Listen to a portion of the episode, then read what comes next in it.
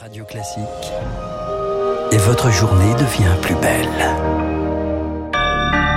Bon début de journée à l'écoute de Radio Classique, mardi 27 juin 2023, il est 7h30.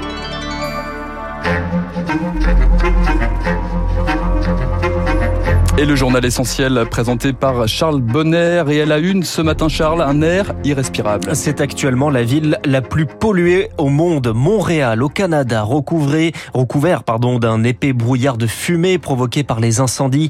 81 sont toujours en cours, dont 27 hors de contrôle. Le masque est recommandé, les activités extérieures déconseillées. Alexis vit à Montréal depuis 10 ans. Hier, j'étais en, en, campagne à Mont-Tremblant et on avait du mal à voir les montagnes en face. Il y a un brouillard épais avec beaucoup de particules et euh, ça sent le, le, sapin grillé, euh, un peu humide. C'est une odeur assez impressionnante. J'ai un passif d'asthme, donc je ressens un peu euh, la tête qui tourne un petit peu. Je sais que ma fille touchait un petit peu cette nuit. On a vraiment euh, supprimé toutes les activités qu'on devait faire en extérieur. 80% des gens portaient des masques hier dans la rue. Ça fait quand même un bout de temps que ça brûle au Canada. On se demande quand est-ce que ça va arrêter, qu'est-ce qui reste à brûler. Mais euh, les feux sont même très loin de Montréal. C'est juste les vents qui ramènent tout ça. Donc, c'est sûr qu'on se pose la question de comment on va retrouver euh, nos forêts et, et euh, l'écosystème qui se trouve là-haut. Un témoignage recueilli par Manon Chauvin des fumées qui recouvrent désormais le ciel français. Mais il est peu probable qu'elles aient un impact sur la qualité de l'air du fait de l'altitude, selon l'Observatoire européen Copernicus. À 7h31 sur Radio Classique, 48 heures après le coup de force de Wagner, Charles, la fin du silence. Une prise de parole hier de Vladimir Poutine dans la soirée en garant de la paix. Il accuse les Occidentaux d'avoir joué un rôle, ce que nie l'Américain Joe Biden. Vladimir Poutine qui joue l'apaisement avec les membres du groupe Wagner. Ils pourront rejoindre l'armée régulière, rentrer dans leur famille ou partir en Biélorussie. C'est là où est attendu leur chef, Evgeny Prigogine. Lui aussi est sorti de son silence.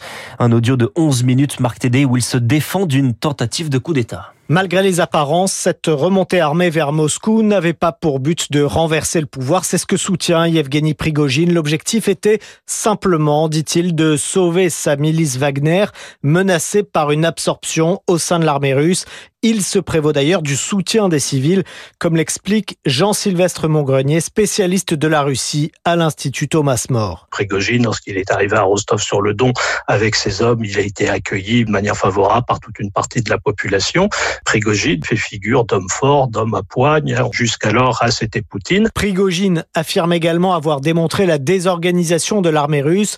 Ces mercenaires représentent 10% des effectifs russes en Ukraine, sans doute les plus aguerris, souligne Nicolas Gosset de l'Institut royal de défense à Bruxelles. Il semble quasiment impossible de faire l'impasse sur le potentiel militaire de Wagner ou de ce qu'il en reste et de ce qui va probablement être contraint de rejoindre les forces de l'armée en imposant à la signature de contrats aux Wagnerites. Voilà pour les mercenaires. Quant à Prigogine lui-même, malgré la promesse du Kremlin, il reste visé par une enquête pénale pour rébellion armée. Et Alexandre Loukachenko, président biélorusse, présenté comme médiateur, doit prendre la parole aujourd'hui. Et on y revient avec euh, Hubert Védrine, l'ancien ministre des Affaires étrangères, invité de la matinale à 8h15. Un enregistrement qui confirme les soupçons. Enregistrement de Donald Trump inculpé pour avoir conservé des documents confidentiels après son départ de la Maison Blanche. Il nie, mais voici ce qu'a dévoilé hier CNN.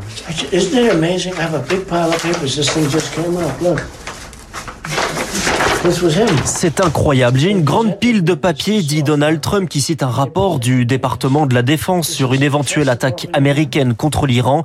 L'enregistrement provient d'une interview sur l'écriture d'un livre. Il y reconnaît même que ces documents sont confidentiels.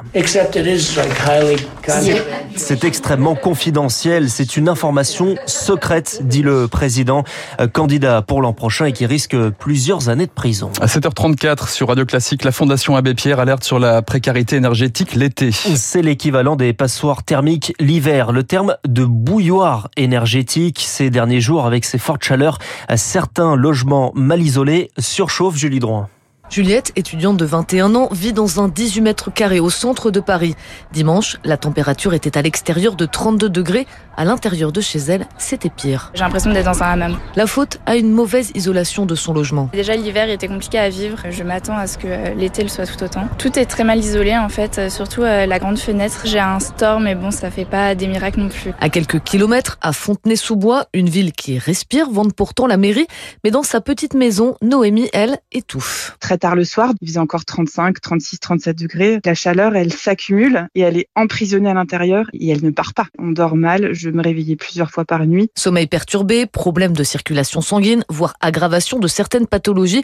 Pour Maïder Olivier de la Fondation Abbé Pierre, l'État doit financer des solutions contre cette nouvelle forme de mal logement. Une des plus efficaces, c'est l'installation de protection solaire, que ce soit des volets, des brises soleil. Pour l'instant, ces gestes ne sont pas financés dans les aides à la rénovation thermique et nous, on pousse pour que ça puisse être financé par ma prime rénov au même titre que euh, l'isolation des murs, un changement de fenêtre, euh, comme c'est le cas aujourd'hui pour la précarité énergétique d'hiver. Selon la réglementation environnementale, la température d'un logement ne doit pas dépasser 28 degrés la journée et 26 degrés la nuit. Le reportage de Julie Droit, c'est un objectif ambitieux, indispensable, mais à ce stade inatteignable. L'objectif de réduction des émissions de gaz à effet de serre de l'Union européenne, l'objectif c'est moins 55% par rapport à 1990 d'ici 2030.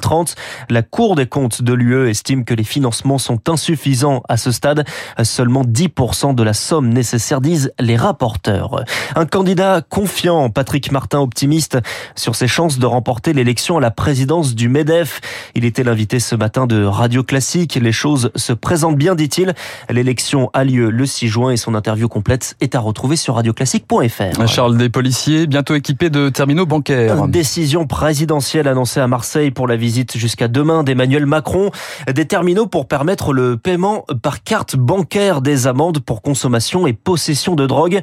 Ce sera aussi possible en liquide, mais c'est une fausse bonne idée pour Linda Kebab du syndicat Unité SGP Police Force Ouvrière. Ça veut dire qu'on va demander aussi les revenus fiscaux de référence des gens. Vous êtes solvable, pas solvable, parce qu'aussi euh, la solvabilité euh, peut permettre à des gens aussi de ne pas payer leurs amendes. Et donc du coup, on fait quoi? On demande les avis d'imposition des gens avant de les encaisser?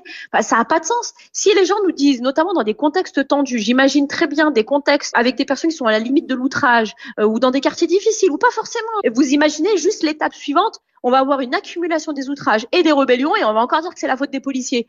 Enfin non, c'est du grand n'importe quoi. Linda Kebab avec euh, Victoire Fort et aujourd'hui Emmanuel Macron consacre euh, sa journée à l'éducation.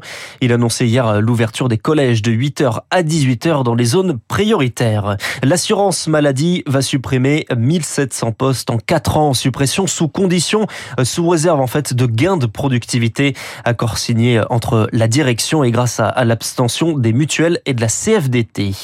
Et puis on termine avec euh, un mot de sport. Et ça n'est pas une préparation euh, idéale à une semaine de Wimbledon. Richard Gasquet, 37 ans, euh, sorti dès le premier tour au tournoi sur gazon de Majorque par l'Australien Jordan Thompson.